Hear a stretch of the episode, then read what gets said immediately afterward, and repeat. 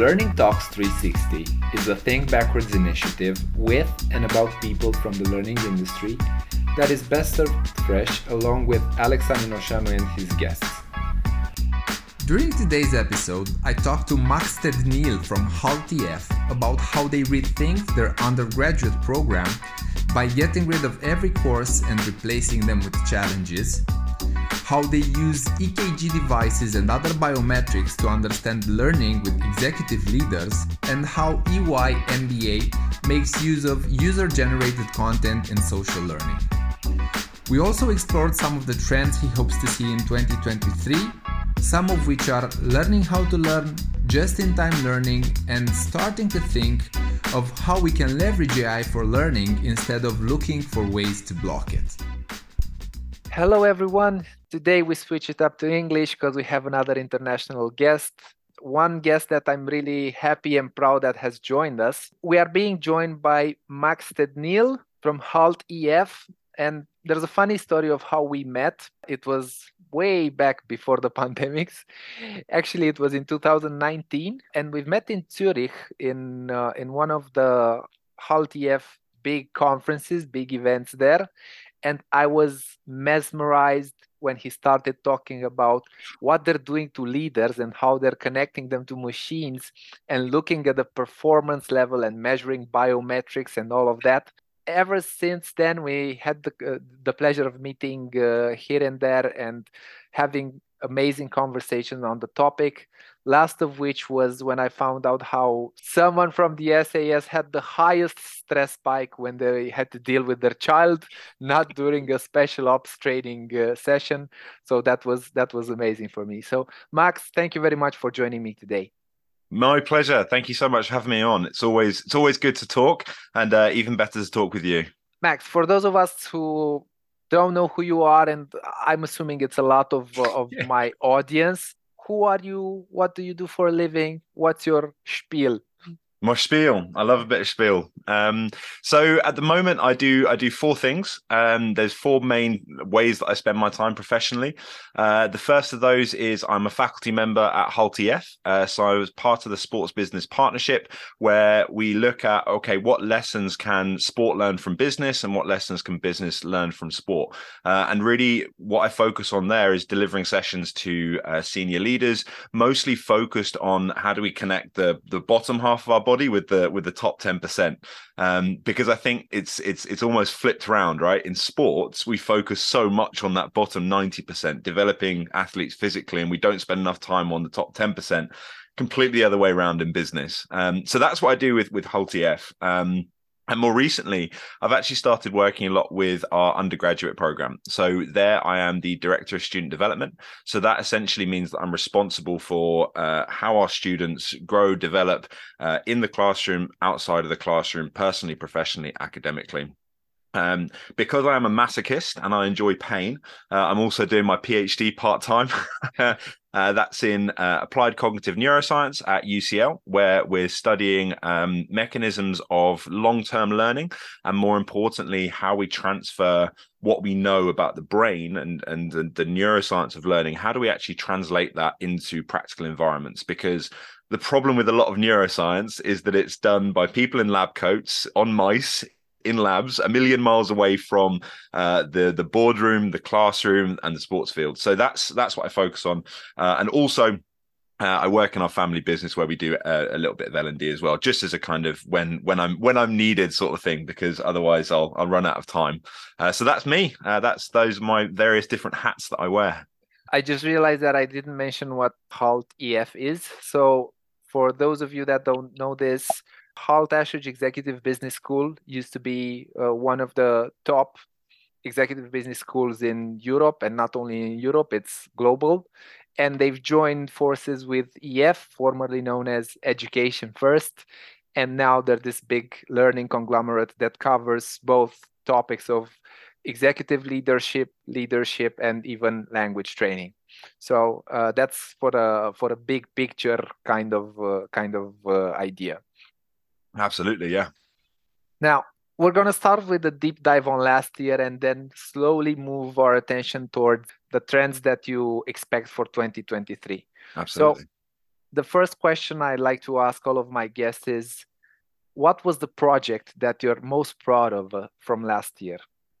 So there was there was there was two. Um, there's there was the big kind of flashy ones that we do where you know you it's uh it's kind of you fly off to all kinds of places around the world. And that was i think the nicest moment of 2022 is flying places again to go in to go and work and, and see people and experience different cultures. But there's two that i was really proud of. Um, the first one uh, was actually out, a little bit outside of L&D, but I think one of the most important things that we can do for for corporate learning, which was in uh, the undergraduate program, we redesigned and launched a brand new curriculum.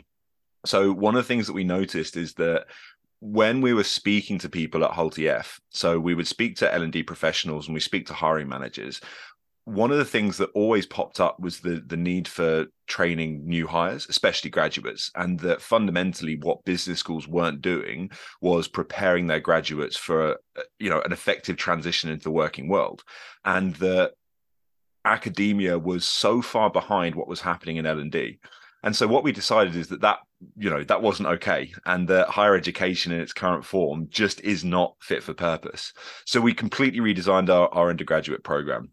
Uh, there's a fantastic individual called Ronan Gruenbaum who's heading this up, as well as uh, President Shane Steffens. Um, but I was uh, I was quite involved in this as well, and we got rid of every single course that they had at the university just gone.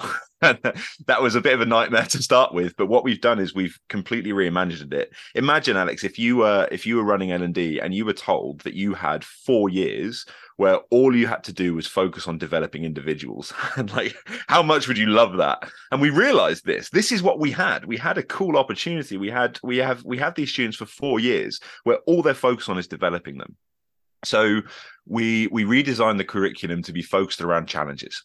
So um, in the first seven weeks, when students arrive, they're told in seven weeks' time you have to build a business. That's it. Um, and then what we do is we we focused on what I think also will be one of the trends for 2023, which is this idea of just-in-time learning. So rather than kind of like formalized courses where students spend 15 weeks learning the principles of finance they'll be asked to you know um, value assets within their business that they're building. And then tailored, customized education that they need at that moment in time that they then apply into a challenge. Um, after that, they're asked to transform that into a social enterprise. And currently, the new students are working on future proofing, so solving wicked problems uh, in the healthcare industry uh, using digitally focused solutions and creating value without creating more spend. Um, a big part of that as well is that one of the mantras that that we live by at both at Hult EF and and, uh, and at Hult as the undergraduate is that experience is a great teacher, but only if you're paying attention. um, so, in order to help students pay attention to their learning and really draw out what uh, is happening there into tangible um, takeaways, is that we have launched what we call the, the uh, student development department, which I'm now heading up. Um, so, students now coming into Hult, they get um, they get a personal development coach. So that is someone that works on their academics, absolutely, and translating those experiences they have in the classroom into learning, but also their personal development. So what's their vision for the future? Um, uh, what do they want to see life looking like after university? Um, connecting that in with the, our careers team, looking at out as the the first kind of port of call for, for their well-being, and also targeted interventions on particular skills and mindsets. So with the curriculum, what we've done is again, when it comes to assessment, there is so much amazing data-driven assessment and learning being done at L&D in corporate spaces. So why are we not doing this with undergraduates? So we built a system within our LMS where uh, instead of professors setting their own rubrics and, and, standards for grading, what we did is we um, we standardize this all across the board into five core skills and five core mindsets that students will be uh, assessed on. So, collaboration, communication, uh, learning to learn, critical thinking, creative thinking. And then, in terms of their mindsets, we look at their entrepreneurial mindset, global mindset, ethical mindset, uh, their self awareness, and um, their ethical mindsets these are all broken down into lots of specific categories and practices. But the really cool thing is that we've built an integration between our learning management system and Salesforce. And then, you know, once you get data in Salesforce, the world is your oyster, right? So we've built up a dashboard similar to kind of what you'd see with like a 360, um, where students will see how their professors have scored them, how their peers have scored them and how they scored themselves. And we use that then as a basis for coaching conversations around okay, how do we develop and how do we focus on those strengths? Um, how do we make sure that these weaknesses aren't a fatal flaw? And most importantly, how do you then communicate that as a value proposition? The really cool thing about this is what we then realized is that we can take this and we can use it in exec ed. So now what we're doing is that is we're rather than kind of outsourcing a lot of what we've done around uh, psychometrics to other other companies, we have a custom built system uh, where learners that come on our programs can actually track their growth and they can look at, say, for example, they have a session that focuses on uh, executive presence uh, and communication they can look at pre and post assessments from both themselves, their faculty, and other coaches as well. And then the second project that I'm super proud of is actually uh, is was with England Rugby, um, and it was a reason I was so proud of it is because it was with volunteers. So it's the first time I'd ever done a leadership program for volunteers, and I have to say I've never been in a classroom where the energy was so palpable because these were people that were they're you know they're the they're the foundation of what the sport of rugby is built upon. Um, giving up their time for free and the RFU decided to invest in their in their leadership. So we got to work with people in a completely different context than I'd ever worked in before. It was a challenge, but it also was one of the most rewarding pieces of work that I've done in a while. Um, and of course, baked into all of this as well is the stuff that we do with heart rate variance and looking at the looking at the neuroscience of what's going on when people are learning. In a nutshell, how was 2022 for you? Good. yeah, it was good. I really enjoyed it. Um, it was it was it was challenging stepping up into into a leadership role at a time when we're going through through massive change. Um, but I think that 2022 is probably one of the most transformative years that I've had for for my own development, um, as well as kind of impact that I'm that I'm having. So, in short, it was a great year. over the past year, a lot of things have changed. As you were saying, we're back to traveling. That's something that makes us all very happy, especially in the L&D world what other things that you noticed changed during the past year uh, compared to the previous two years that were kind of pandemic years not kind of actually pandemic years? It's an interesting question. So the things that i saw change the most were the the, the additional focus on kind of micro learning and and credentials. And i think that this is somewhere where I think a lot of organizations have huge scope to really grow without increasing, uh, without putting huge spend into L and D. Um, so this trend towards micro learning, uh, EY are doing it really, really well. There's a guy there called uh, Riaz Shah. I think you might have seen him. Um, yes, and he's done some he's done some really, really cool work around badges uh, and built this all into EY's internal LMS. Um, where again, this idea of just in time learning, where um, learners can kind of have conversations with their with their bosses with their peers and start to build up their self-awareness by understanding where are my deficits but then being able to access the the the content that they need as and when they need it um, as opposed to the longer drawn out process we've, we've we've more traditionally seen of inquiry and things like that where we have to kind of look at the the bigger scale and then think right what's the lowest common denominator? What's the biggest impact we can have on a group of people with largely different needs? So that idea of micro learning is I think a, a, a, big change that we saw this year, and I've seen more and more organisations talking about okay, how can we how can we support uh, how can we uh, get supported developing that micro learning within our companies? How can we provide the right kind of things as and when people need them?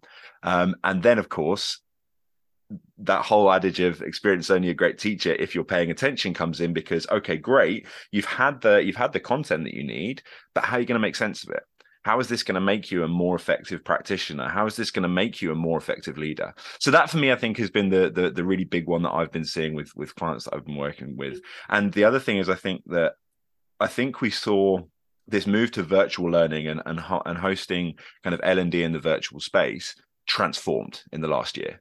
I think that in 2020 2021 people were very much playing catch up So they were rapidly adapting to a very, very new set of circumstances. And I think 2022 was, for at least some of my colleagues and people that I worked with, the year that we turned the corner, where rather than this being a challenge that we have to adapt to, this is a huge opportunity for learning and this is a way we can fundamentally rethink the way we're doing L and D. So those two things were for me the, the, the really big things: the micro learning and the just in time stuff, as well as um, the shift from virtual learning as a as a secondary poor sister or whatever it whatever you want to call it to actual in, in person face to face learning to this is something that is not just as good as but has the opportunity to be even better.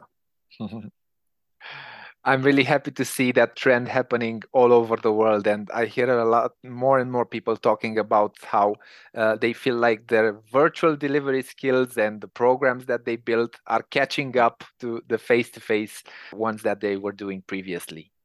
So, you were mentioning a lot about experience is a great learner if you pay attention. Based on the things that you paid attention to, what are the greatest takeaways from last year besides these two changes that you noticed in the industry? What are the greatest takeaways for you? It's interesting because I know you mentioned this previously, and I've I I've been going back over it and over it and over it and over it. Um, and the biggest takeaway from me is that people will rise to the occasion. And I say that because of how adaptable I've seen people be over the last couple of years. But that was almost like when we talk about resilience and this idea of bouncing back from difficulties there was always this kind of this this small thing which is always we're just bouncing back to where we were before or just keeping our head above the water. And this year look, looking at that second change people have really gone over and above.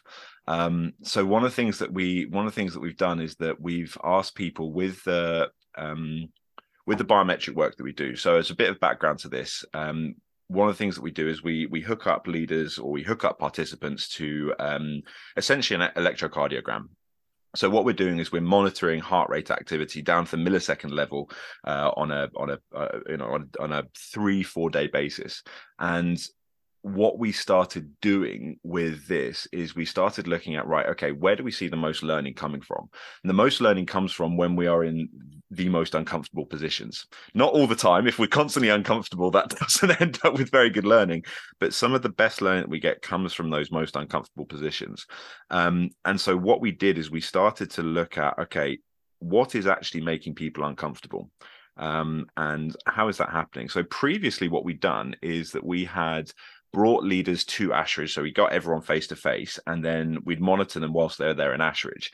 And there was always some interesting conversations that happened. But as you said earlier, the really interesting stuff is when you're back in your own environment. So one of the ways which we leverage virtual learning and and again this was this is where some of these takeaways come from is that we we started sending out these kits with you know setup instructions and the and the HRV and all this stuff, we started sending to leaders whilst they're in the environment. So we had leaders from I think at one point on one course we had leaders in five different continents all wearing this monitoring software all at once, and then they had these these common points where they came together on on certain meetings and other things like that. And we're monitoring how they're responding at any given moment. And one of the cool things we did this year is we started bringing in real time tracking. So what was happening is that leaders were able to real time notice when their nervous system is becoming activated, understand the impact that was having on their performance, and then make changes as a result. So, what we'd previously had to do over what, like, you know, the course of a year where we do one assessment, we do some coaching with follow up, that was happening over like a week. And people were getting these fascinating insights, right? We had, uh, so an example of this is one leader we were working with. Um, and one of the issues that they had was around uh, a I'm I'm trying to be careful here and not not give you too many specifics. But one of the issues they had is they had a particular senior manager that they viewed as as really really critical, and they noticed that each one of the conversations they were having with this leader was um, they weren't giving their best self so what we did is we hooked up this uh, we hooked up this individual and um, they were getting this real-time feedback. And one of the things that we noticed is that their arousal levels so the, the levels of stress that were impacting the way in which they were working they weren't actually spiking during the meeting. But what happened is for the, about the hour before they went to go and meet that leader the stress levels are going up and going up and going up and going up and going up Um, so what we did is we started bringing some targeted interventions, working particularly on uh, on mindset and some other um, some other strategies uh, pre meeting and I got a message afterwards uh, after they'd had a meeting, and this was a couple of months out down the line, uh, setting out um, setting out literally the performance review they just had with this senior manager, um, and talking about how they'd managed to keep their calm. They talked about all the things they wanted to do and how they how they changed. Um, and so that for me was the revelation: is with the right data, we really do rise to the occasion, and it was so cool to see there are a lot of things happening all over the world. First, we had the pandemics. We're still recovering from an economical standpoint. I don't think we've recovered yet. Then the war in Ukraine started, and that added another level of complexity. Inflation is rising everywhere. It is the best time to be alive, but it's not the ideal circumstance based on all these things that are happening globally, which are definitely affecting the L&D industry also what effect does this have on business and on people that have to uh, learn? So I think that one of the biggest impacts. So, firstly, from a business point of view, and then and then from from the learning point of view, one of the most interesting ideas that I've spoken to people about over over the last year or so, especially in the in the context of what's going on, is the idea of your business doesn't have employees; it has citizens, and this has been transformative in terms of how they uh, how businesses approach learning. Because when you start seeing your employees rather than uh, sorry rather than start seeing your people in organizations as employees who you know they're there to do a job they they come in they leave you know we give them the right skills and the right development to make them slightly better at their job. Rather than thinking of them as employees starting thinking of them as citizens some of the businesses that have done that i think have had some of the the, the more resilient responses we shall say to the to the to the world around us. So the the the critical thing is what does that actually mean what does it mean for your employees to be citizens? Um, the first thing is, you know, their voice matters. The people that know what's going on best are the people that are, you know, at the coal faces. And it's how often do we see, you know, those messages not getting up to senior leadership? So this idea of, of you have a company filled with citizens and what is the best thing for them? Those are the companies that have been most resilient because especially as in, you know, when we're in a super global environment, you don't know how these different things are impacting people. Um, and treating them as citizens and thinking, right, right, how do we have the healthiest citizenship. Um, but also from a from a from a citizen point of view, um, we have this idea of citizenship, the idea of being a good uh, contributor to society. Well, how do we foster that amongst our employees? And this is where I think L and D can play a huge role. Is not just in terms of the more formalized learning, training, and development that we've done, but what are the initiatives that build that sense of citizenship in terms of what can I do and how do I build that up? Um, and in terms of L and D as well, again, one of the things that we know about neuroscience and learning is that learning is not just a cognitive activity. So we think about learning as this this idea of it's you know it's it's based on our brain. It's um it's it's it's a thinking it's a it's a contemplating reflecting but it's what we know is it's not. Um one of the things that that will just stop you and prevent you from learning is outside stressors. And again, everyone knows this. This isn't this isn't kind of new or novel information, but treating employees as whole people and looking at your looking at your workforce as citizenship start to think about if i want to be if i want to have effective l&d if i want people to learn then we have to look at what's going on outside of the classroom outside of what's uh, outside of the outside of the company um, so that i think is is is how companies can respond to it better you know have your have your have your citizens have, have your workforce as a group of citizens um, and also look at what the blockers are to effective learning. Because whilst people talk about you know time and things like that for l&d there's also the physiological side as well. Would you say companies are more conservative when it comes to budgets? Absolutely. Absolutely. But that i, I also don't necessarily think that's a bad thing. Um, i think that there's there's always been this idea of uh, the, that that hard problem that I don't think has a good answer of um, how do we see return on investment uh, with with with what we're doing with L and D. And the short answer is, you know, whilst we can come up with all these different metrics, there probably isn't a direct there isn't a direct quantitative way of of, of, of looking at it. Um, but there is a way to be more cost effective and i think that the, the l&d providers that that get their heads around that will be the ones that are successful in 2023 because they are being more conservative. Um, and you know we know that l&d and and, and learning and, and all these other these other things that some leaders might consider nice to haves are not uh, nice to haves they are must haves um, but as they're becoming more conservative this is where we need to think about how do we really leverage those opportunities? How do we how can we provide micro learning services? How do we make that actually effective? Um, but also how do we leverage what we have within our own company? So a really really cool thing as well is this idea of user generated content within within l&d um, and this is something we've been doing on the ey mba so with the EY MBA, one of the things that we'll do is we'll have uh, kind of peer learning sessions where, firstly, there's the standard mentorship and um, advocates from within the organization, but also there are system specific things where we might have experts within the company. They might not be l&d they might not be part of our team but they are an amazing resource. They can be leveraged. And so this idea of user generated content and actually bringing power back to the employees who have valuable things to contribute i think is is one of the ways in which that that conservative approach to spending uh, might go. So short answer yes absolutely. Um but longer answer i don't necessarily think that's a bad thing. And if you can if you can start to think if you can start to think about rather than how much can we spend on this to how can we utilize this as effectively as possible again i think those are going to be the ones that are successful social learning has been surfacing more and more in the l&d industry especially in the past few years when we had to use the resources we had to use less resources that we have available.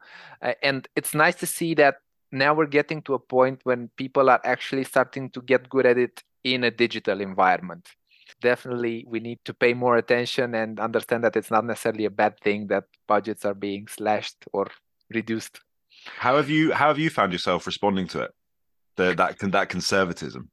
Yeah uh, i i actually find it uh, i find it helpful. Well i kind of been a proponent of social learning and user generated content since before it was cool. And based on neuroscience neuroscientific perspective you're more likely to learn from one of your peers than you're likely to learn from me regardless of uh, how much of an expert i am uh, world renowned whoever.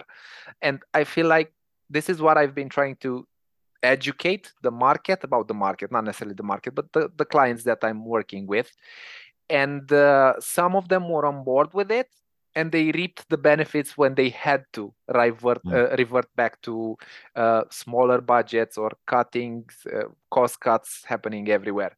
So I'm really happy to see this trend growing, and uh, I'm really happy that I was able to guide some of my clients through this uh, through this journey. And they're like, "We're so happy we started doing this before it was cool, so before it was necessary, not uh, not cool." Exactly. Like if your if your if your idea of effective L and D is, you know, we spent twenty thousand pounds on this uh, on this world renowned. Well, I, I, won't I won't I won't name names. if your idea of L and D is we have to spend all this money to get this, you know, this one speaker, like I can almost guarantee you, you're not going to get ROI on that, right? So there's um uh, there's a there's a this really cool idea. It actually comes from some uh, some stuff on persuasion. Um, if you if you come across like central and peripheral route processing, so this this I've always thought that when we have these big kind of and uh, I don't know if how many listeners will be um, will be will be up with it, but so central route processing is this this theory of persuasion where um, we process messages more deeply and it, uh, it, ultimately ends up in longer term attitude and behavior change which you know in, in l&d is what we want. But peripheral route um, persuasion is where we have a flashy messenger or you know you get the big conference with the big one speaker and what it does is it changes behavior in the short term or it changes attitudes in the short term. And this is the thing i think that how if one of the big questions that that L&D organizations need to ask or L&D functions need to ask is how much of our budget are we spending on things that are going to create that central or going to use that central route versus how much stuff looks cool and how much stuff is going to actually persuade people in the short term. Because you're absolutely right. The social stuff, the peer to peer stuff, the mentoring, all of those things that happen within organizations with people that are accountable and with people that they trust, that's what results in the longer term behavior change.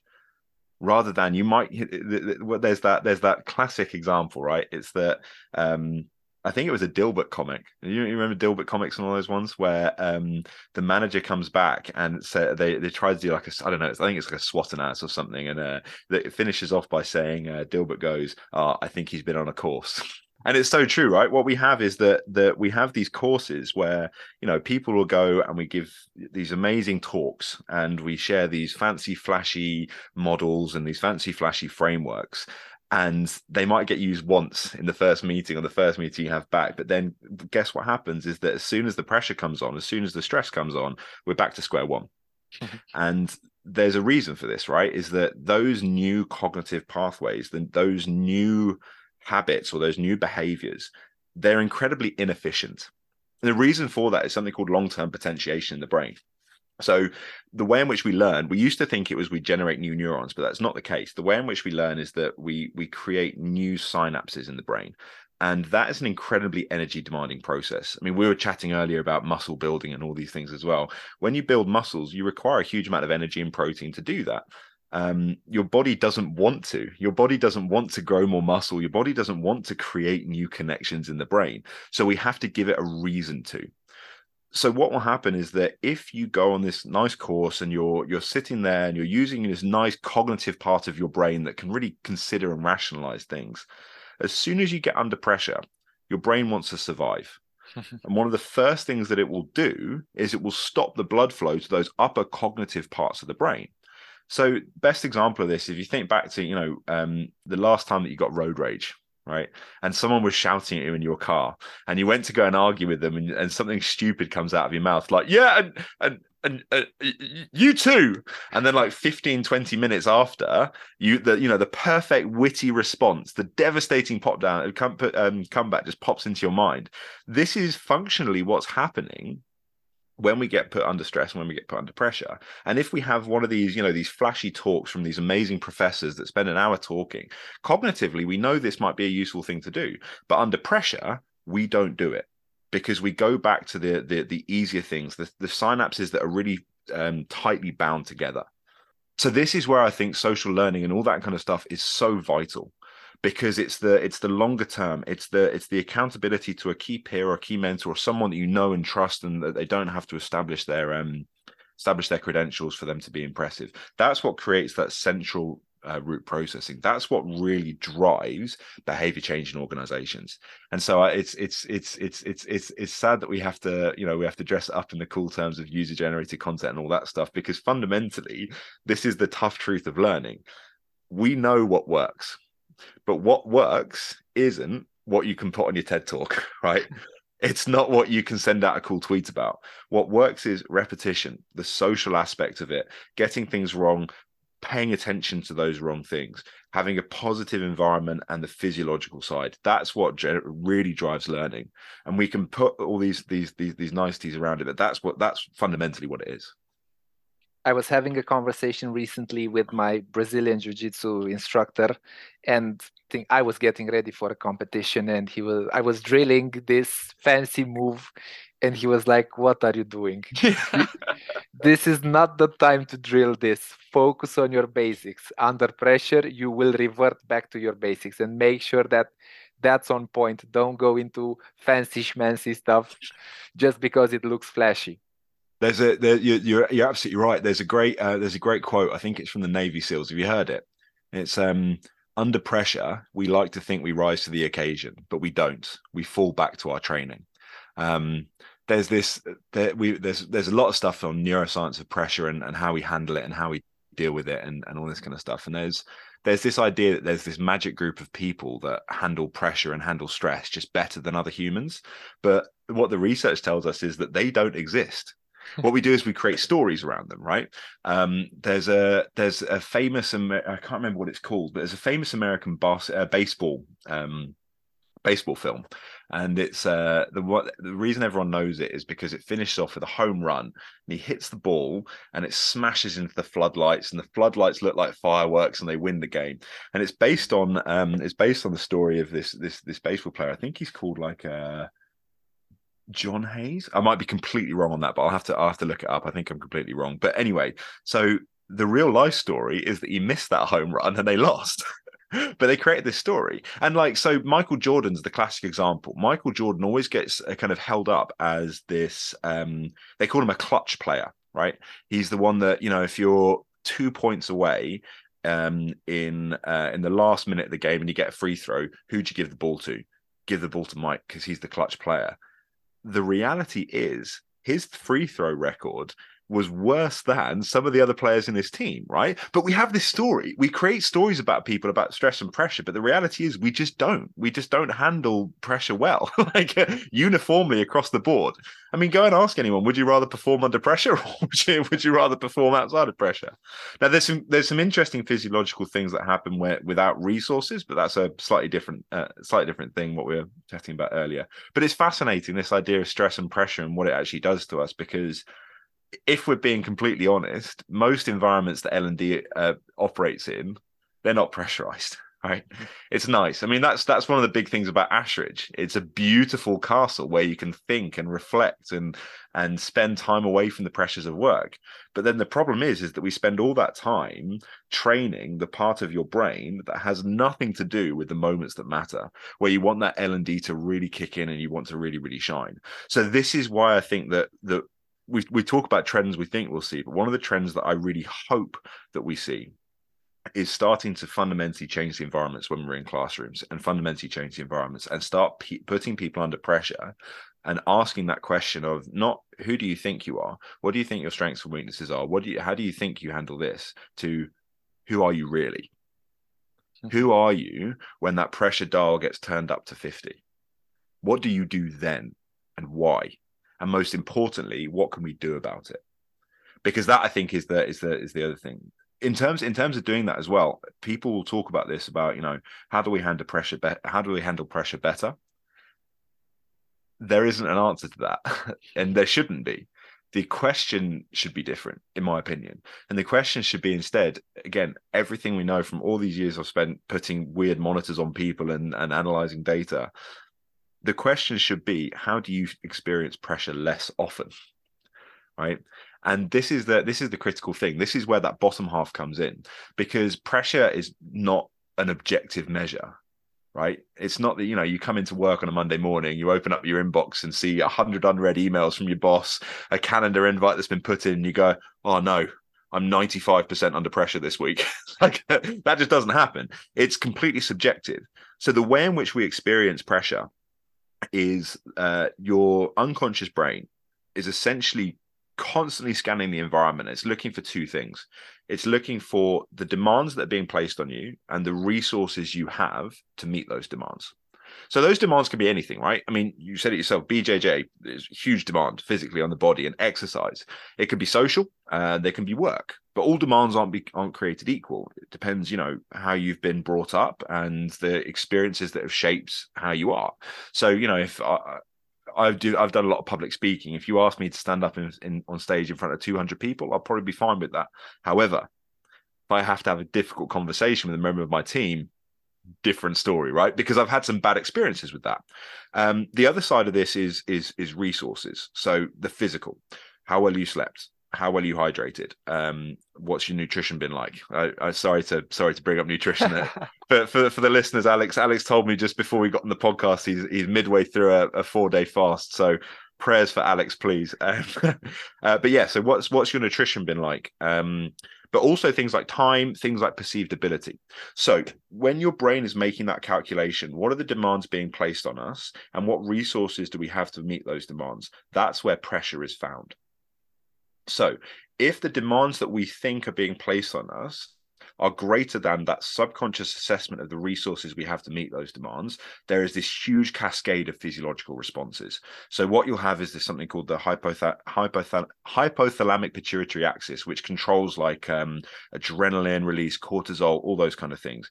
But the key thing with it is that when that calculation changes, when we think demands are high and resources are low, your body goes into survival mode, right? And it floods your system with all these chemicals to allow you to reach those demands.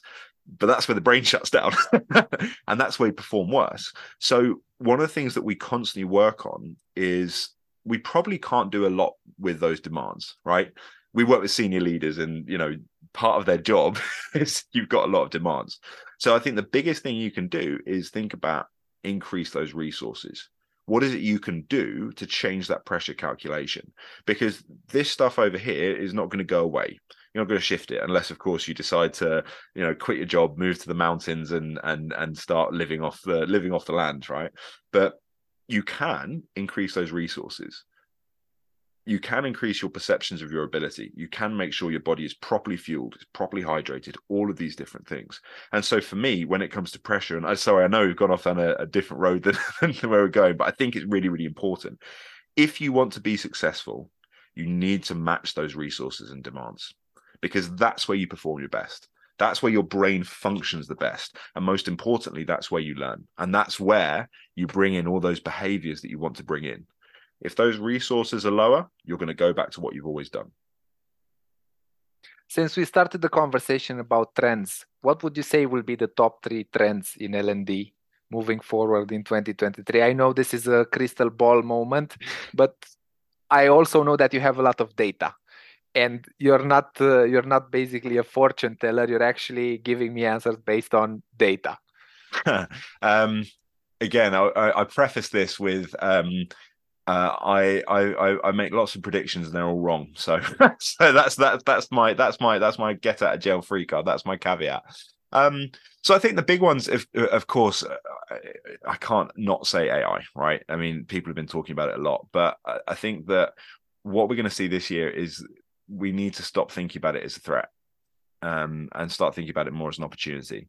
This is more on the education side of things. Um, I spent a lot of time talking to faculty and talking to business school leaders about how we avoid chat gpt being used to generate answers for for for essays again it's the wrong question that's not what we should be asking because the whole the when you go and speak to people in l&d and when you go and people speak in, in you know in tech and other places that's not what the conversation is. The conversation is how do we leverage this? How do we use this? So, within education, especially for our students, we are putting them at a disadvantage by trying to find every single way possible not to use this and not to leverage this, right? Um, different story of course if your job is going to be taken by gpt but that's a completely different question. So that i think is the first one is that is is the is the the emergence of of of of ai not as a threat but a massive opportunity within l&d so for example um one of the things that we want to look at this year is I told you earlier about this this this this fundamentally new way of looking at skills and mindsets. What we want to do is we want to use um, not a not a language processor, but we want to use AI um, within our grading systems to auto pick some of that um, some of that micro learning we talked about. So one of the things we're going to probably do is partner up with an organization like Coursera, maybe LinkedIn Learning or something like that, where what we can do is we can start to analyze rather than having, you know, a, a, an hour long conversation with your academic advisor where they say, I see your grade was low here. Have you thought about X and Y? What it will do is it will take those grades, it will look at the skills, it will look at the mindsets, it will look at the knowledge and things like that, and then pull together based on that the most appropriate forms of micro learning for that student. And again, this is something that can be that can be that can that, that should well should be um should be put up into uh, into what we're doing with Hult EF as well, right? Is looking at rather than the generic stuff, how do we use that to pull the data and uh, and and give you what you need at the moment you need it. Um, and being able to access that, I think is going to be is going to be is going to be really really important as well.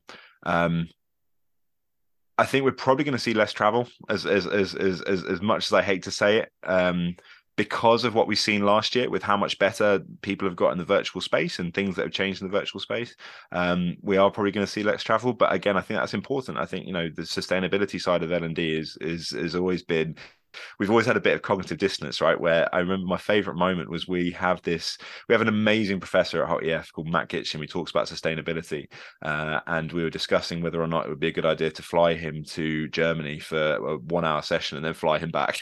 and like we we had this idea of you know the whole that whole thing of the flashy you know speaker in front of people for an hour and he's talking about sustainability yet we're going to put him on two flights to germany in the same day right um, so i don't think that's necessarily a bad thing um, there's others as well but I, uh, again I, I the I don't feel as qualified to, to to to to speak on those, but those for me, I think are going to be the big ones.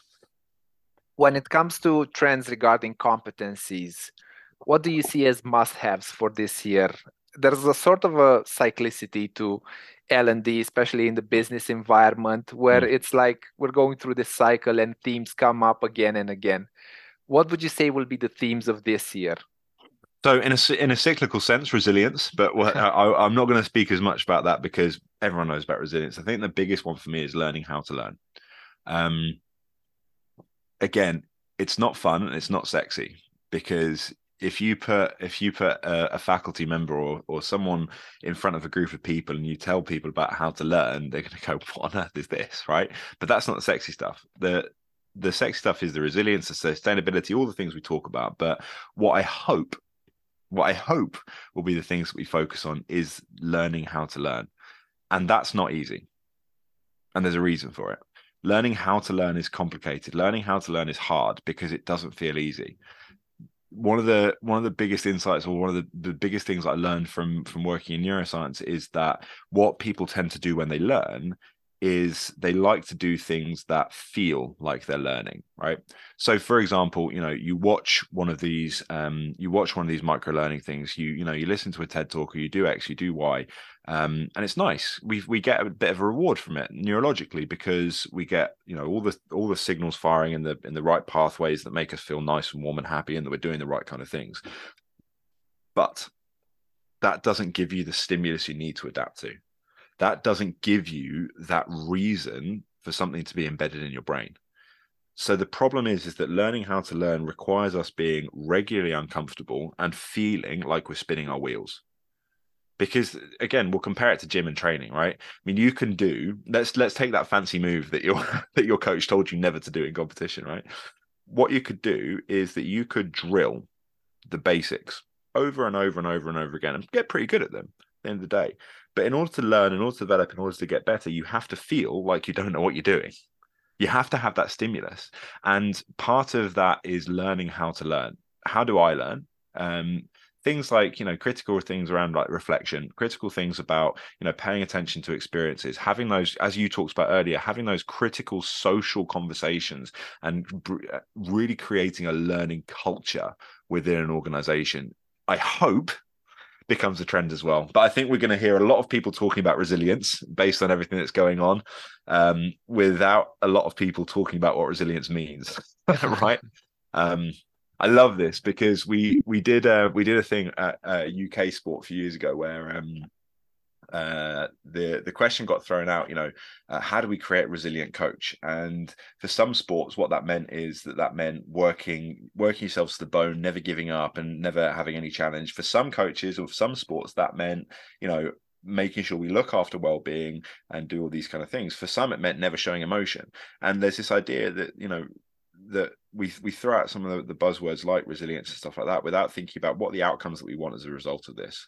So what I hope L and D people do in, in in in 2023 as well is think about rather than this is what we want, we want you know we want you to do a session on resilience. What's the outcome that you want from this? How do you want to see people's behavior change? How, what what kind of culture do you want to see as a result of of what we're doing here? Um, and I, I, by the way i, I say this I, am talking mainly I, feel like i've i've had an opportunity to vent because i've been talking about uh, some of the things i don't like. But I, there's also there's also lots of fantastic people doing exactly this already. Uh, and i hope that continues much more into 2023 we've gotten to the point where I need to ask you what surprises does Hult prepare for us this year? I remember I had a conversation with someone from Hult EF last year about this time, and they were inviting me to the digital manager event that you did at Ferrari. And I was like, yeah, I need to be there, but I couldn't attend. So, what's the big surprise for this year?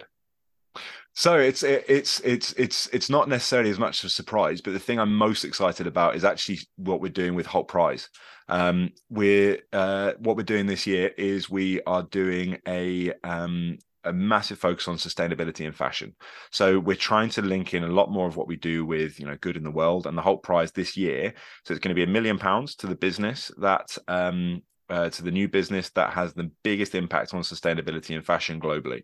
So we'll be supporting these. We'll have an accelerator at Ashridge, um, but we normally have about 400 teams from all around the globe uh, putting together a business. Um, uh, this year, the, the, theme is fashion sustainability, and that is what I hope will produce some surprises by the end of it. Uh, the final will be in New York. Uh, I think the prizes this year is going to be awarded by Bill Clinton.